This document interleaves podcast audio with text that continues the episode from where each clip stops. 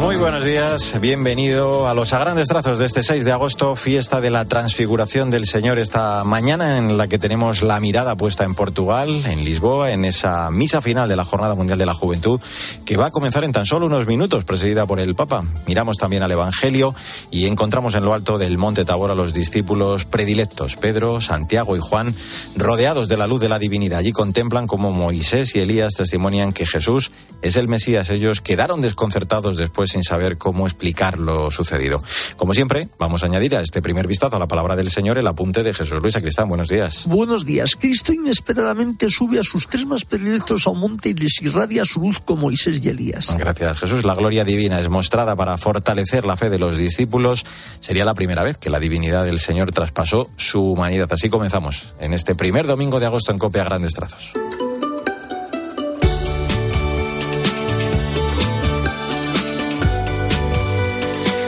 Los primeros minutos los dedicamos al magisterio del Papa en este domingo en el que, como te decía en unos instantes, el Santo Padre va a presidir la misa final de la JMJ de Lisboa en Parque Tejo, donde ayer por la tarde-noche ya vivimos una emocionante vigilia. Será el momento en el que anunciará además oficialmente el lugar en el que tendrá lugar este próximo encuentro. Antes de partir hacia Roma, esta tarde se va a reunir con los voluntarios también en el Paseo Marítimo de Algés, posteriormente ya la ceremonia de despedida en la base aérea de Figo Maduro. Además de esos dos momentos centrales, recordamos algunos también momentos hermosos, importantes de estos días, por ejemplo, el que mantuvo con los jóvenes universitarios en la Universidad Católica Portuguesa el jueves, la confesión también de algunos jóvenes a primera hora de la mañana el viernes en la Ciudad de la Alegría o el posterior encuentro con los representantes de algunos centros de asistencia y caridad en el centro. Claro, eso además de, bueno, pues el rezo ayer del Rosario con los jóvenes enfermos en la Capilla de las Apariciones del Santuario de Fátima y, por supuesto, qué decir de esa intensa vigilia de anoche. Ha sido una semana realmente gozosa. Desde nuestro país han participado unos 100.000 jóvenes acompañados por 71 obispos, una importante cita para el presente y futuro de la juventud y de la Iglesia, de la que hablaba así el obispo auxiliar de Valencia y presidente de la Subcomisión de Juventud e Infancia de la Conferencia Episcopal Española, Monseñor Arturo Ross revolucionar este mundo para hacerlo mejor, para hacerlo más fraterno, para buscar la libertad, para, para sembrar semillas de bien, para caminar en la verdad. Esa realidad, pues vivida con cientos de miles de jóvenes del mundo, se convierte en expresión gozosa, alegre y feliz de lo que somos, de lo que queremos ser de lo que queremos vivir y del futuro que queremos para este mundo. Un futuro vivido con la presencia de Dios, con los aires novedosos del Evangelio y con la alegría que supone sabernos seguros de que Dios nos ama, de que Cristo vive en medio de nosotros, que nos acompaña, que nos impulsa, que nos levanta.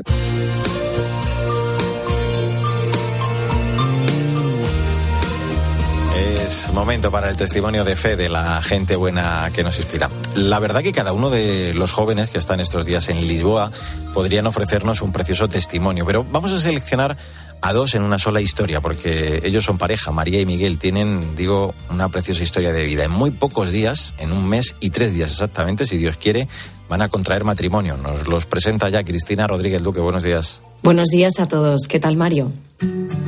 Miguel y María tienen 26 y 29 años y son prometidos en la JMJ. Se conocieron en la comunidad neocatecumenal en la que viven la fe en San Juan de Mirasierra y están ahora con un grupo de 180 peregrinos. Tras dudas de si salir o no, vieron que su noviazgo era algo de Dios. Se casan el próximo 9 de septiembre, pero el paso de fiarse de Dios y formar una familia no es fácil. Parecía que todo se iba al traste y, y se dio el perdón. Que ya llevábamos un tiempo hablando de eso y dijimos que, bastaba de, hablar del tema porque yo creo que nos está perjudicando. Y después de esta pelea, pues yo lo tuve bastante claro y yo le pedí a Miguel que nos casásemos.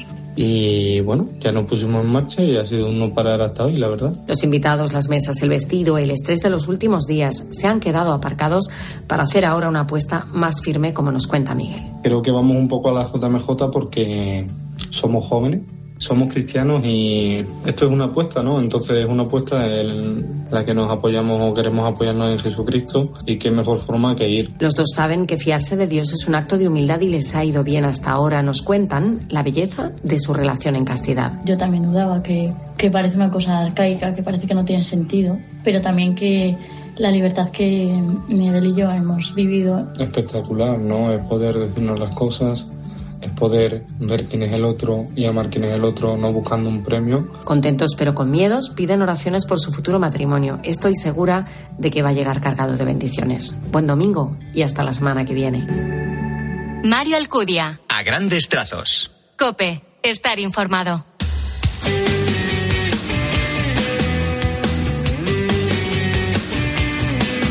En a grandes trazos, en este 6 de agosto, la actualidad de la Iglesia en España. Seguimos hablando de esta JMJ de Lisboa, entre los miles de jóvenes españoles, de grupos que han peregrinado hasta allí, hasta Portugal estos días.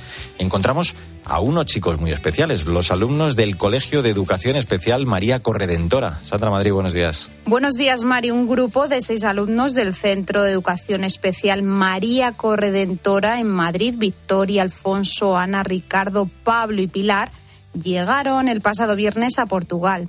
Pilar nos cuenta que participa por primera vez en una JMJ. Hoy es mi primera vez que me vaya a JMJ.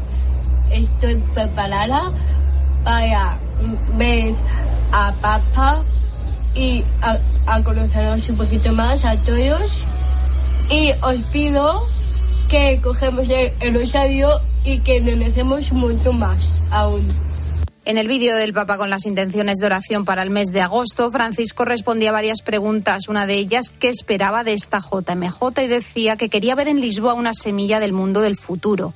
Un mundo donde el amor esté en el centro, donde nos podamos sentir hermanos y hermanas, e invitaba a la alegría, porque los cristianos, si no tenemos alegría, no somos creíbles.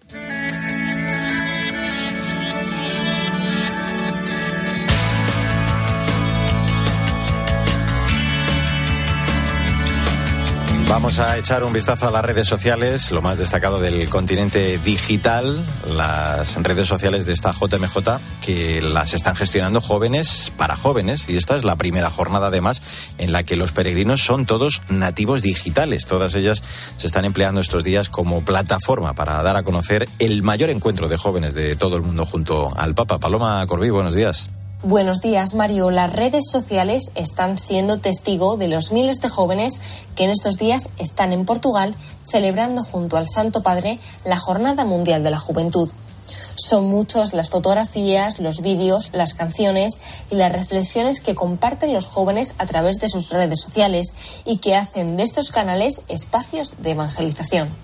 Muchos influencers católicos han acudido también a este evento mundial y con este motivo la Plaza Martín Moritz de Lisboa ha acogido este viernes el primer encuentro mundial de evangelizadores y misioneros digitales un festival de influencers católicos organizado por la Iglesia de Escucha y que ha invitado a celebrar juntos, compartir testimonios, experiencias, orar y cantar. Además, este evento pretende homenajear y agradecer la labor misionera que realizan a diario estos influencers digitales y misioneros de los cinco continentes que difunden el Evangelio a través de sus redes sociales. Que la misión que llevan adelante en los espacios digitales esté llena de humanidad, vayan a, a samaritanear esos ambientes. Para esta ocasión, artistas de diferentes países han compuesto el himno oficial de este festival. Vamos por todo el mundo. Feliz domingo y hasta la semana que viene.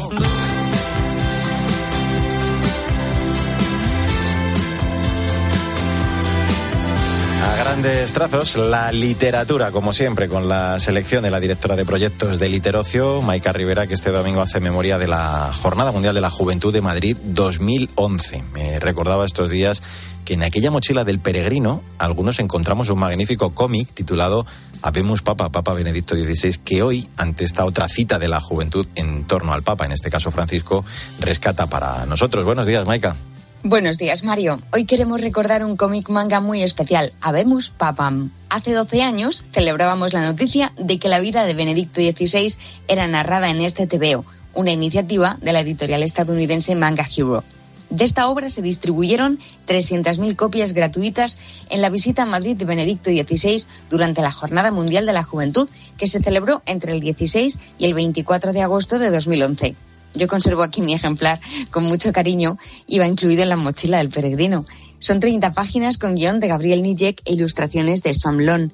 brindan una bonita lectura, sencilla, de carácter muy entrañable, para todas las edades con portada en color y páginas interiores en blanco y negro, que hacen suyos diferentes momentos de la vida de Joseph Ratzinger, incluido su tiempo de seminario en 1951, con sus horas y horas de estudio y oración, su labor de cardenal y su elección de papa el 19 de abril de 2005 como sucesor de Juan Pablo II. El editor John Lynn presentó el proyecto como una oportunidad para dar a conocer a la gente, de forma inspiradora y atractiva, al Papa Benedicto XVI especialmente su mensaje a los jóvenes. De hecho, este cómic ensalza la oración como camino para el encuentro con Dios, la invitación a permanecer firmes en la fe y a madurarla en los estudios, el trabajo, los deportes, la música y las artes.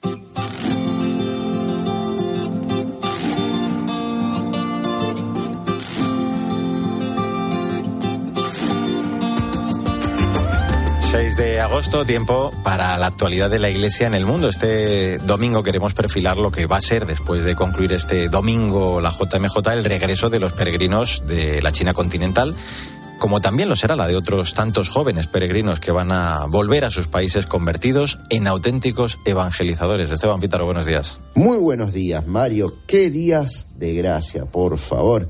En mi caso sigo conmovido con el testimonio de los peregrinos asiáticos. Te contaba las últimas veces de peregrinos de Hong Kong, de India. Hoy quiero referirme a los jóvenes peregrinos de la China continental, algunos catecúmenos, algunos profesando la fe con discreción. Jóvenes que hoy cierran su no solo a Lisboa, sino a Europa. Un peregrinaje que los llevó por Asís, por Salamanca, por Roma, por Madrid, antes de cruzar a Lisboa y lo que significó, por ejemplo, en Roma encontrarse en la capilla de los Reyes Magos, en el edificio de propaganda Fidei, como contaba la agencia Fides, de la que partieron misioneros de los que primero anunciaron el Evangelio en China. Una jornada mundial de la juventud en Europa cada cuatro años permite justamente a los jóvenes peregrinos de los otros continentes esta posta previa, que puede ser España, puede ser Italia, posta para conectarse con gratitud con el mundo del que el Evangelio tomó el impulso definitivo. Sí, Europa, sí, España, de tus misioneros de ayer y de hoy provienen tantos frutos de conversión, de tus migrantes que se han hecho misioneros en su vida cotidiana, y hoy de Asia, de África, de América, de Australia, peregrinan jóvenes que quieren entender por qué otros alguna vez dieron la vida por anunciarles el Evangelio y asumir esa posta. Como tantos otros, los jóvenes de la China continental llegaron peregrinos a Lisboa, pero hoy parten misioneros. Eso es lo que toca ahora la misión, en este caso la misión en Asia.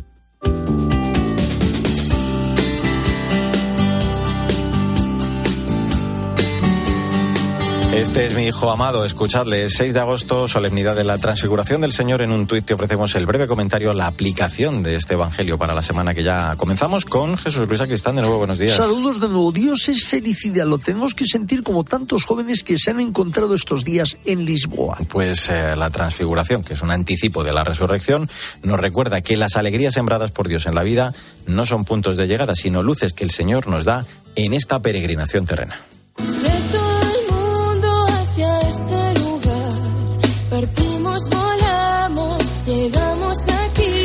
Fíjate, con lo mucho que lo esperábamos y ya estamos a punto de concluir esta JMJ de Lisboa. En unos minutos va a dar comienzo la misa de envío presidida por el Papa Francisco y este que tanto hemos escuchado esta semana es su himno oficial Hay prisa en el aire. Hola Victoria Montaner. Hola Mario. Pues sí, esta es la versión en español del himno oficial. En portugués, A presa no ar. Este título alude a la urgencia con la que María quiso reunirse con su prima Isabel y aunque la JMJ aún no ha terminado, ah. nos invita ya a que nos preparemos para la siguiente. Veremos dónde algo que anunciará el Papa en esta misma celebración. En la realización de este himno que escuchamos han colaborado a la guitarra Rubén Delis y, y Pablo Ramírez y han prestado su voz artistas como María Díaz, Marta Mesa, Jesús Cabello, Mingos Lorenzo y Juan Carvajal, entre muchos otros. Hay incluso cabida para el rap, con una intervención de la rapera Aisa. Venga, ya hay tiempo para la frase del día brevemente. De Benedicto XVI, al que hoy precisamente hemos, hemos recordado en el tiempo de libros, en la JMJ de Madrid 2011. Dios nos ama. Esta es la gran verdad y que da sentido a todo lo demás. Claro que sí. Feliz semana, Vic. Feliz semana, Mario. Adiós, Jesús Luis. Hasta el espejo. Ahora a las 10 la información que hoy, claro, pasa en gran parte por Lisboa. En el control técnico estuvo Marcote. Que tengas un feliz día y hasta el domingo que viene, si Dios quiere.